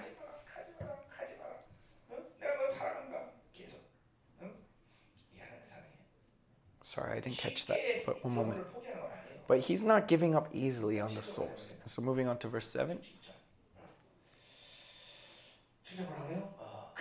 She shall pursue her lovers, but not overtake them. Who are her lovers? Again, this is Baal, it's the world, right? That she'll pursue her lovers, but not overtake them. And she will seek them, but shall not find them all of these words, these verbs, who should they originally be used to? They should be used to God, right? We should be pursuing after God and seek God, right? And yet they're all pursuing Baal and seeking Baal. But because God loves them, that, that they will not overtake them and shall not find them. Why? Because then she shall say, I will go and return to my first husband, for it was better for me then and then now. And so this wall is put up, and her way is hedged with thorns, and she cannot find them, and she cannot overtake them. And so then what happens? She meets, she returns, she says, I will go and return to my first husband. Who is this first husband? It's God. For it was better for me then than now. And so all the riches and abundance, the fertility of Baal, all of these things was what she was chasing after. But then, oh, she realizes that this is not the blessing, But actually, this isn't the case of what's happening in Israel. This is just God's hope for Israel. By taking away all of these things, by hedging up the walls against her, He's hoping that they will return. This is God's illusion, a delusion in a sense. But it's the delusion of love that, that they will return, that they will return, that they will go and return and say, therefore, it is better for me than, than then than now. 박살을 나야 그때서야 돼. 응? 이제 보면 이제 나 뭐야? 이 몇절이지? 11절에 보면 이제 And then, 예배될 so what we see in verse 11, we'll talk about the worship. 원수들이 이스라엘을 But- 저주하고 그들을 망가뜨릴 수 있는 핵심은 뭐냐면 But remember, 그런 모든 the way the 생각을 enemy can, 이끌어 the focus of the enemy is to corrupt your what? Is to corrupt your worship, to corrupt the worship that you lift up to God. 이스라엘이 Because that is the source of the curse. And so in Ezekiel, what do they see first? Is that yes, we were to worship God, and that is our greatest blessing. And yet, why did we forsake this worship? Why did we forsake this? And so it's when then that they will come to their senses and realize that this worship was the source of their glory. This worship was the source of their nobility. This worship was the source of happiness.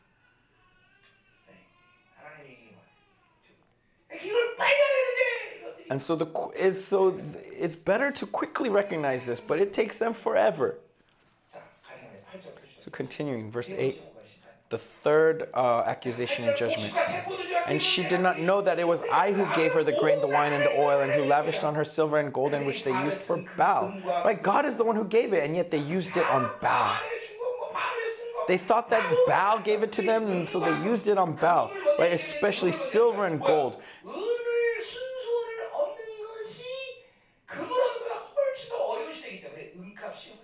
At this time, why is silver written before gold?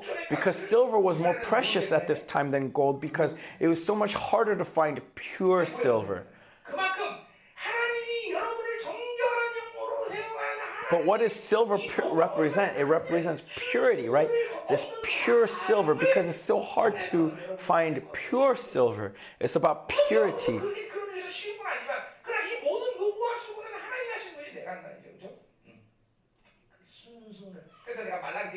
And so in Malachi, right, what did I say? 모든 은의 질량의 95%를 다 뽑아내고 5%만 있을 수 있다. That when it comes to silver, 95% of it is unusable and only 5% is actual true silver. 얼마를 뽑아내야 돼? And so 95% 뽑으면 너한테 뭐, 뭐 남니? and so in, in, in us, if we were to take out 95%, what would be removed?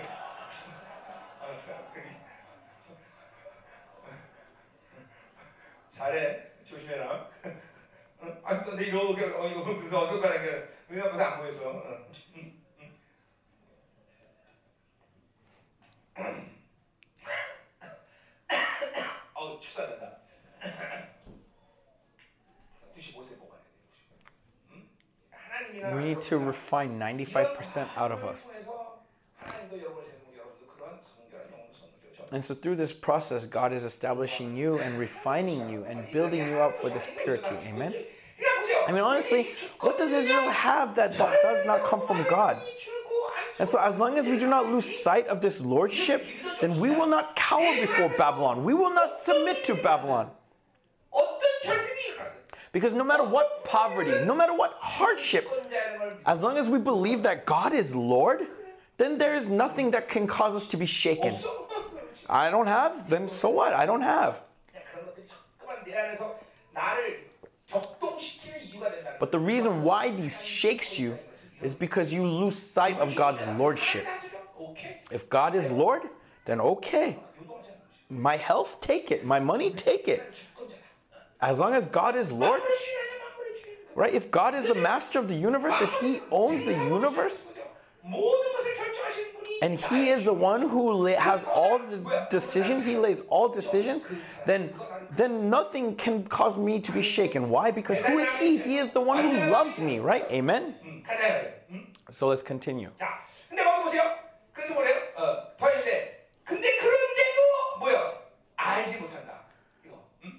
And yet they did not know. This is a key in Hosea is no, yada. And in Greek, ginosko, experiencing God. And so fundamentally, Israel is a nation that receives God's dominion, and by living with God, they are to experience God, to know God, know His mercy, know His love. And so, prayer is important in many aspects, but from this perspective, through prayer, they are receiving God's answer, and through receiving God's answer, they come to know God.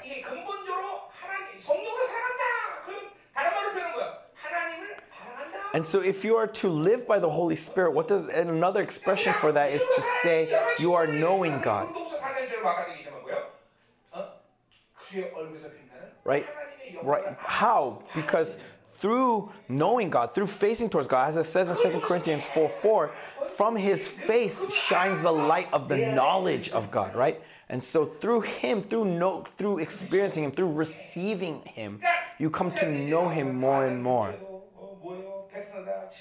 So, right, as it says in chapter 4, verse 6, my people are destroyed for lack of knowledge. And it continues, says throughout the book of Hosea, knowing, knowing, knowing right? As it says, right? My people are destroyed for lack of knowledge.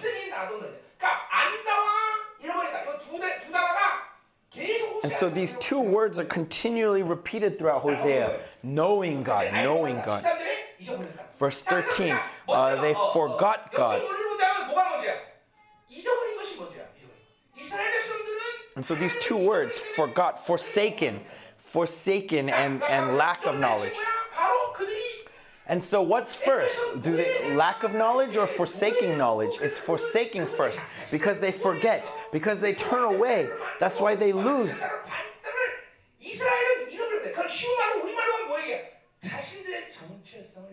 So, another way to say this is that they've forsaken their identity. They forgot who they are. That's what's important. And so, the fundamental uh, principle behind your faith will always be in believing who you are, knowing who you are. It's about your identity. And it's through that identity, that righteousness that comes in your identity, that, that everything else flows. Because knowing who you are and believing in who you are will mean you believe everything that He gives you. And that is the most important thing in your faith life. 성령이 친히 내용과 더불어 내가 하나님의 자녀인 것을 확증. Knowing that I am who I am, and also the Holy Spirit inside of you comes and and and and inside of you what reminds you who you are, confirms who you are. 바울이 왜 율법 얘기하면서 성령을 얘기하고 왜 호라주에서 성령이 왜그 성령이 뭐게 너가 양자다라는 걸 잊어버리지 What does the Holy Spirit do inside of you? Keeps reminding you that you are uh, adopted by God, that you are His fellow heir, you are an inheritance, you have an inheritance in God. And that is the focus of what the Holy Spirit does is to remind you who you are. And so as long as you know who you are, then you will not sell yourself to this worthless world. There's no reason for you to uh, eh, to invest in this worthless world when you know who you are. So again, the focus that Hosea puts on is that they is to know and to they lack knowledge and they forsaken. And when they forsaken, right? The Holy Spirit continue to experience, lets you experience that knowledge, but because they've forsaken, they, they, they lose that knowledge. And so, whatever you do in your pastoral ministry, whatever you do, the focus, the most basic thing is to know God. Not only to know God, but actually, more than that, or, is to know God, right? To know God and meet God. In Leviticus 16, if you look at Leviticus 16, look at the clothes of the prophets, uh, of the priests. Okay, do you know what they wear? What they put on, the value of it is so expensive. And so, what do they first put on? They first put on their underwear, right? Their underwear. 왜냐면 다 모든 세상의 옷이 치마기 때문에 그죠? 이거 안 입으면 뭐가 노출된 거예요? 노출되는 거예요, 그죠? 그죠? 그러니까 속옷을 안 입어서 목사들이 음란 공격받는 거예요. And so they put on underwear. And so it's because you do not put on your underwear that's why you're attacked by immorality. That's why you're attacked by adultery. 이거 팬티처럼 뭐 바지를 하고 이어 이런 게 아니고 완전히 And so put on the BYC 그죠? 완전히 underwear. 포장. And this underwear isn't cheap. This underwear is using the best linen, right? 자, 그다음에 그다음 뭐 입어? and then what's put on top of that? In, in Exodus 28, right? They put on the, uh, the robe of new cloth, right? That's long, it's really long, it gets down to their ankles.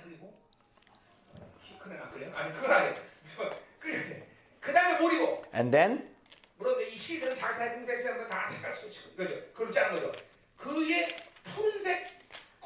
They put on top of that a blue robe, right? And what's attached to it? It's the uh, ap- uh, golden apples and pomegranates, right? And then on top of that, an ephod of gold. And then on top of that, they put on the right breastplate with the with the 12 stones, right? And so this is something that they should all be putting on as priests, and this is all something that you need to be equipped with, right?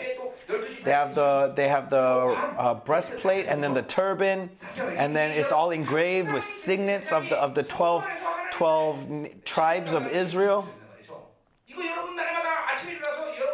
attached together by the two chains of pure gold, twisted like cords, and and, and so all of these things. You need to check that you are wearing all of these things.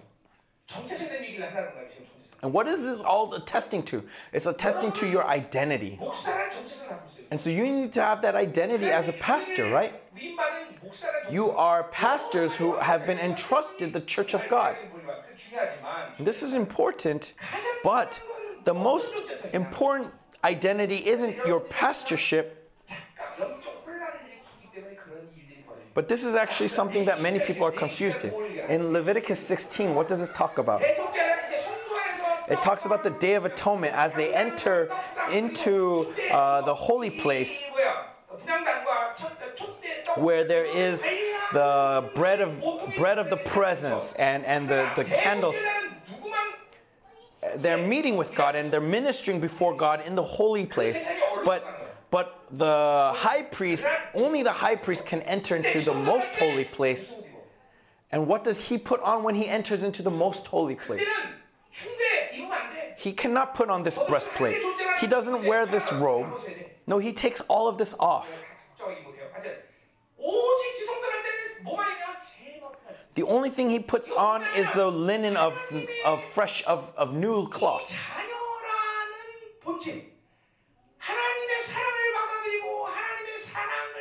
And what is this? This is symbolizing his essence of who he is, of this being who is loved by God, who receives that love. That before him, that it's because of his love that I can stand before him. It's because of his love and his mercy. And so only with these two things I come before God. And so if you put on that righteousness, if you put on that breastplate and that, that, that outer robe and that turban, coming before God with all your pres with all your uh, your, your your your your your position, your your responsibility. No, you are coming before God as a worshiper, uh, and only in that state can you come before Him in His holy of holies. So you should not go before Him with all of those things. Don't go with Him with your burden of your ministry.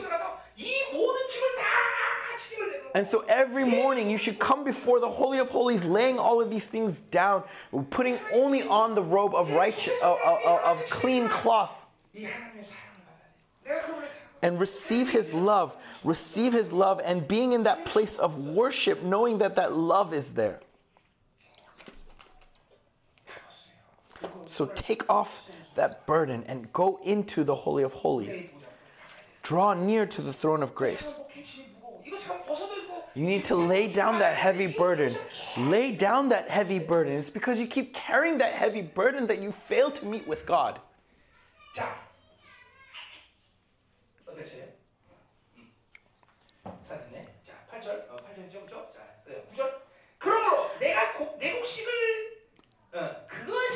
Therefore, I will take back my grain in its time and my wine in its season.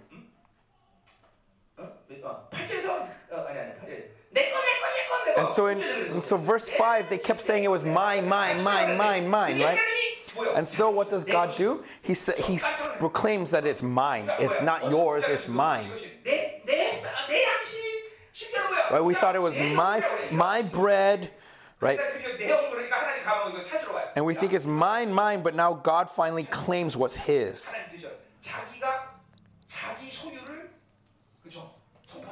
God proclaims, declares who truly possesses this.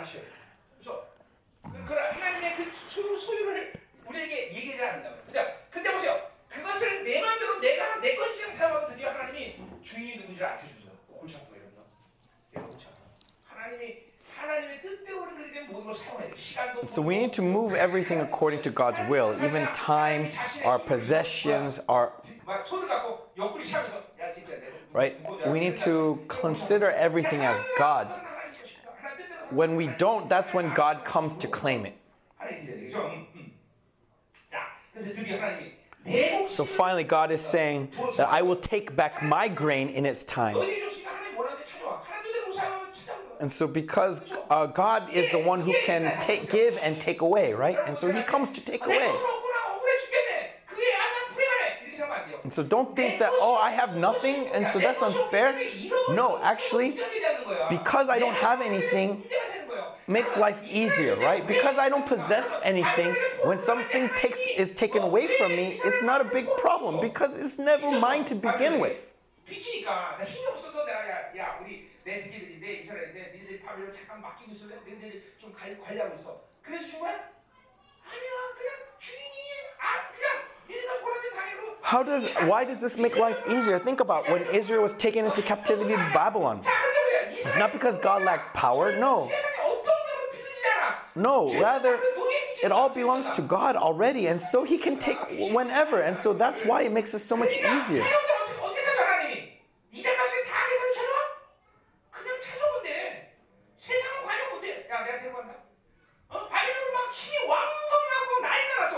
So no matter how strong Babylon may grow, it doesn't matter. If God says, I take Israel back, he takes it back. That's the happiness we have as Israel. It's happiness that I don't possess anything. That everything belongs to God. My children, my, my ministry, all of it is yours, and I have nothing. On the day of pay, payday, who, who, has, who is tortured the most? Is the it's the president, it's the CEO, it's the owner, right? Because he has to pay you. He has to pay the workers.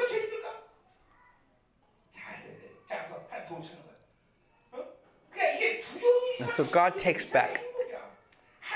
So many people think that this is where, where their fear comes from, lacking things, but this is actually where happiness comes from. All we have to do is acknowledge, acknowledge that it that God is Lord. That's it, right? That's all we have to acknowledge. So I will take back the grain in its time, and I will take away my wool and my flax, which were used, which were to cover her nakedness. And so this is Israel. Israel receives when God gives, and takes, and when God takes away, they lose, and that's okay because it all belongs to God. And that's it's when you acknowledge that that's when you find true happiness. So now your happiness isn't relying upon what you have. And so even your life, your life and your, your children, your, your church members, this is the attitude that you should have. It's all about God. God, God possesses. You are the master. So it's not me who loves my children, it's God. It's I love them through the love of God. This is the happiness, true happiness. So, verse 10.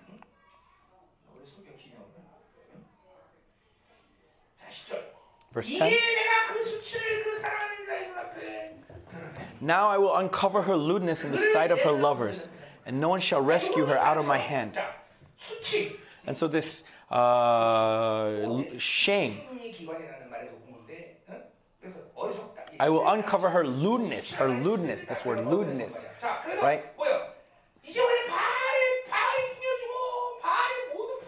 So they thought Baal gave them their riches, but no, God alone has lordship. And he's uncovering that lewdness. And so Israel's nobility, Israel's glory, Israel's greatness, Israel's power and authority, all of these things, the focus of these things is that, is that they will never be brought to shame before the world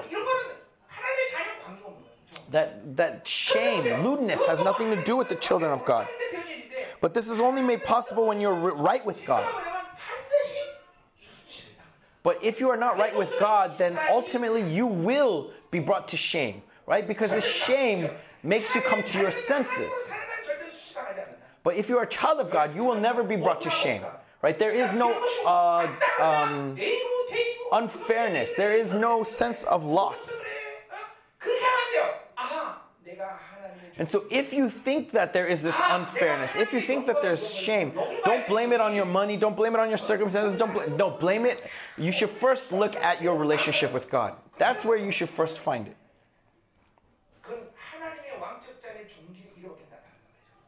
Because this only happens when you lose that honor and nobility as a child of God. God is absolute. And so that's the only thing that we must have. And this glory that God has poured out, if, if we don't have that glory, then without that glory, we are, we are, suf we are suffering, uncovered this lewdness, this shame. That uh, must be clear to us. And so, fundamentally, do we have anything to do with shame? No, we do not. Do we have anything to do with inferiority complex? No, we do not. Fundamentally, at the base level, we do not. Understand? So no matter your circumstances, there is no shame. And so these are the eyes that you need to be able to look see through as as a pastor. The glory, the glory that is before the presence of God, and in this glory the riches, power and authority. And so, if so, then no matter what happens in your church, there is no shame. Even if you lack money, there's no shame. Even if you lack people, there's no shame. Because God's kingdom is glory, no matter what kind of suffering, persecution the world may give, there is no shame. So, as long as we have the glory of God, we will never suffer shame. Amen? But when there is shame, that means that there's something wrong with God, with, with your relationship with God. And so He alone can make that right. And so God is the one who, who, who makes it right. God is the one who makes who, who can take away. God gives and God takes away. That is our happiness. That means all we have to do is be aligned to God, be right before God. And so Israel's happiness is based on God. That as long as we are attuned to God, as long as we are in God, amen? And so, as long as we are attuned to God, amen, He will restore. This is the source of your true happiness. It is your happiness, it is Israel's happiness, amen? Are you not happy? And so, don't try to find solutions in the world, okay? So verse 11, and I will put an end to all her mirth, her feasts, her new moons, her Sabbaths, and all her appointed feasts. And so the reason why Israel is corrupted is because they lose their identity. And as I said, because they lose their identity, who is Israel to be? Israel is to be worshippers of God. They are to truly worship God. That is their identity. To serve God in the temple, right? That is the, that is what the priests are to do. And of course, of course, it is true from the Old Testament perspective that it is a job, right? It is, it is work. But Israel as a whole, without confirming holiness, purity, they cannot work, they cannot uh, take this mantle, right? It's only those who receive the love of God, who know the love of God, who can who can minister before the Lord, right? And so, and so when they lose the worship, when the worship is taken from them, what the enemy is trying to do is what?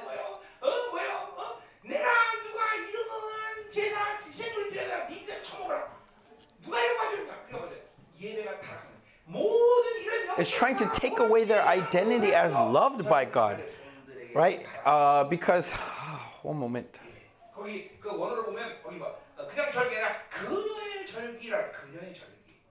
어, 그녀의 절기. 이거 뭐냐면 바로 어, And so her feasts, right? Her feasts. 아사레에 들었던 이 눈물의 This is pointing to syncretism, right? Because of the uh, goddess kind of thing, but their way of worship and the, the structures of worship have been corrupted by syncretism. as Romans 12 1 says, is to uh, offer up yourselves as living sacrifices, for this is your uh, the right way of worship. Um, and this worship, what is this worship? This worship is the result of your life, your life of purity. And so, so, so worship is the result of your lifestyle. It, it, how difficult will worship be if you just show up on Sunday after living in the world uh, throughout the entire week? That's not what worship is about. Worship is about is the result is a culmination of that of your lifestyle throughout that week. It is offering your life, offering yourself as a living sacrifice.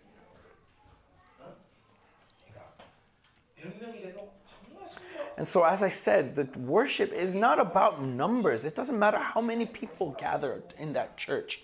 It's about it's about holiness. As long as they are all there, all who gather who are holy, will not God be pleased with that worship? And if so, will He not pour out His glory? And so, through that holy life, uh, glorious worship is lifted up to God and going beyond that, right? Look at the priests, uh, the fear and trembling that they had as they came before God in the Holy of Holies. And, and then the wonder that they have that they meet with God. And this is what the enemy is trying to take from, from God's people. This is what the enemy is trying to corrupt. You can say to Israel, the worship was everything.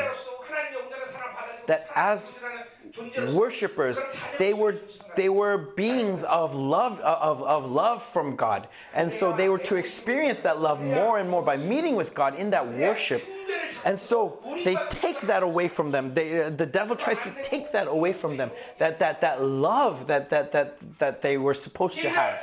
So verse 12 and i will lay waste her vines and her fig trees of which she said, These are my wages, which my lover has given me, which Baal has given me.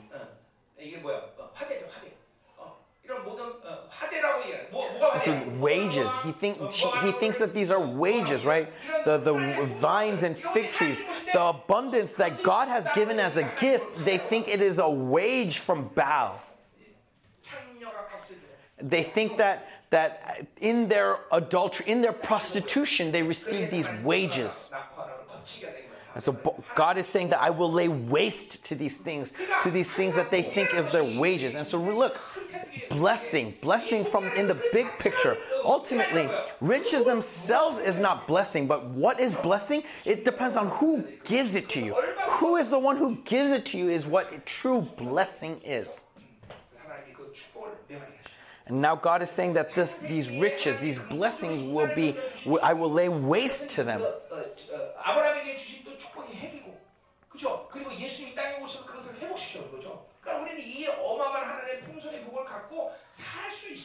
And so we should be able to live with these blessings because they are the they are what God has given us, right? We see that in his in his blessing of Adam and of Abraham these blessings have been given to us, but these blessings are only right with us when they are given by who? By God. So many times you may think that famine is a curse, but many times that famine may actually be the true blessing. Why? Because you are because if that brings you back to God, then that is a true blessing. So, verse 13, lastly, and I will punish her for the feast days of the Baals when she burnt offerings to them. This is all again cursing the, the idolatry. And so, why did all of these things happen? Because they went after her lovers and forgot me, declares the Lord. They forgot their identity, they forgot who they are. They, they lost their nobility, they lost sight of, of their glory, of who they are and their identity and all of these things, they offered worship in a syncretist way. And so, look, they are still doing the feast to Yahweh. They are still keeping the appointed feasts. But the problem is, is what is that it was all mixed. It was all syncretized.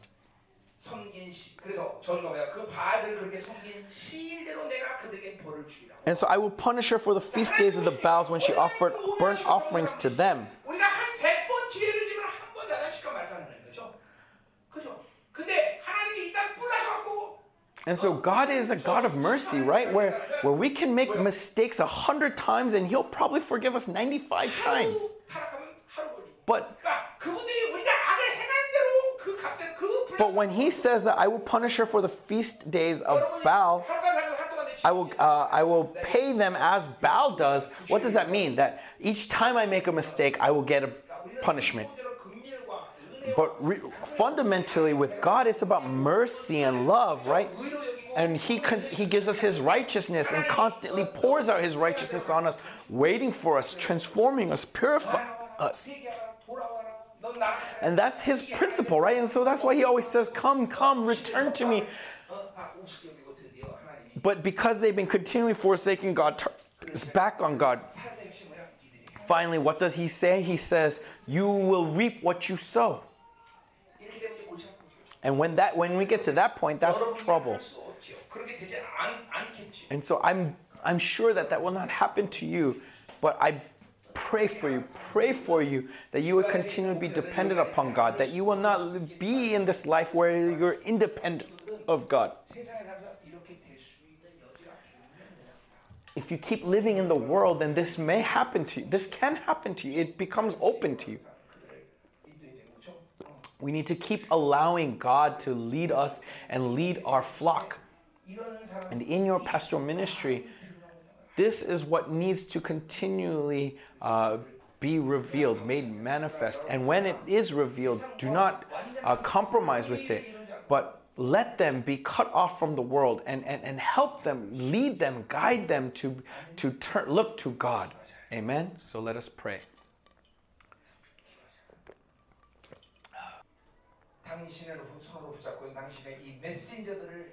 And Lord, these messengers that you are keeping, I bless them now.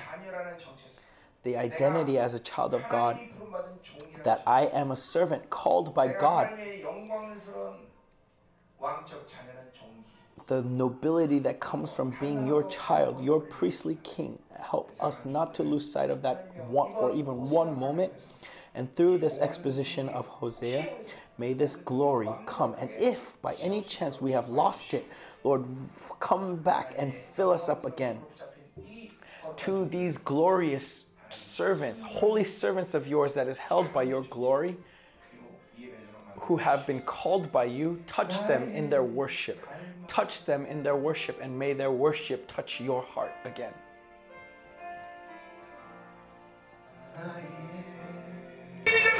Receive it in faith. Receive it in faith that the blood of Christ that has been spilt for me has cleansed my sin to be white as snow.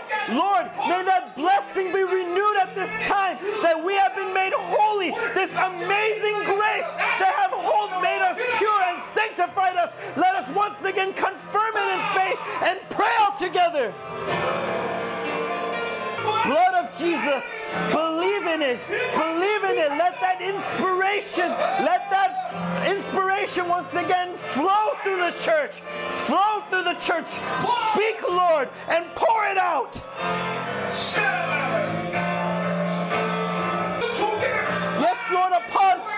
Precious servants that you have called, once again, pour out this nobility. Pour it out upon them and touch them and show them. Open their eyes to see where Israel's happiness lies, where Israel's happiness truly lies. Once again, touch their hearts.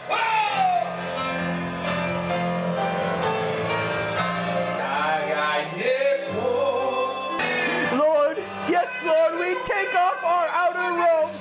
Father, we come before we receive your precious love. Once again, make us whole once again and call us as your kings, Lord.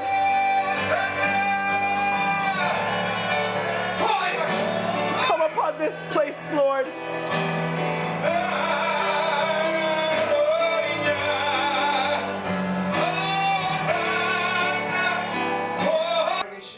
Hallelujah, Heavenly Father. Your unlimited love that pours out upon us. This immeasurable, explosive love. How can we forsake that love and turn towards the world? This that could not be, Lord Father. Once again, we come before you in a repentant heart. Lord, this could not be, it could not be, and yet we made it be. But Lord, your special servants, your beloved servants, once again, Lord, help us to never forsake this amazing privilege, this explosive privilege that you have given us. Father, may you establish us once again in that firm foundation. And yes, Lord, every day that we would grow every day and meet with you every day, that we would live such blessed lives. Oh Lord, touch us, loosen us, and renew us once again. And in that blood, Father, may we rise once again. May that precious blood once again cover over us. Cover over us, Lord. Fill this place.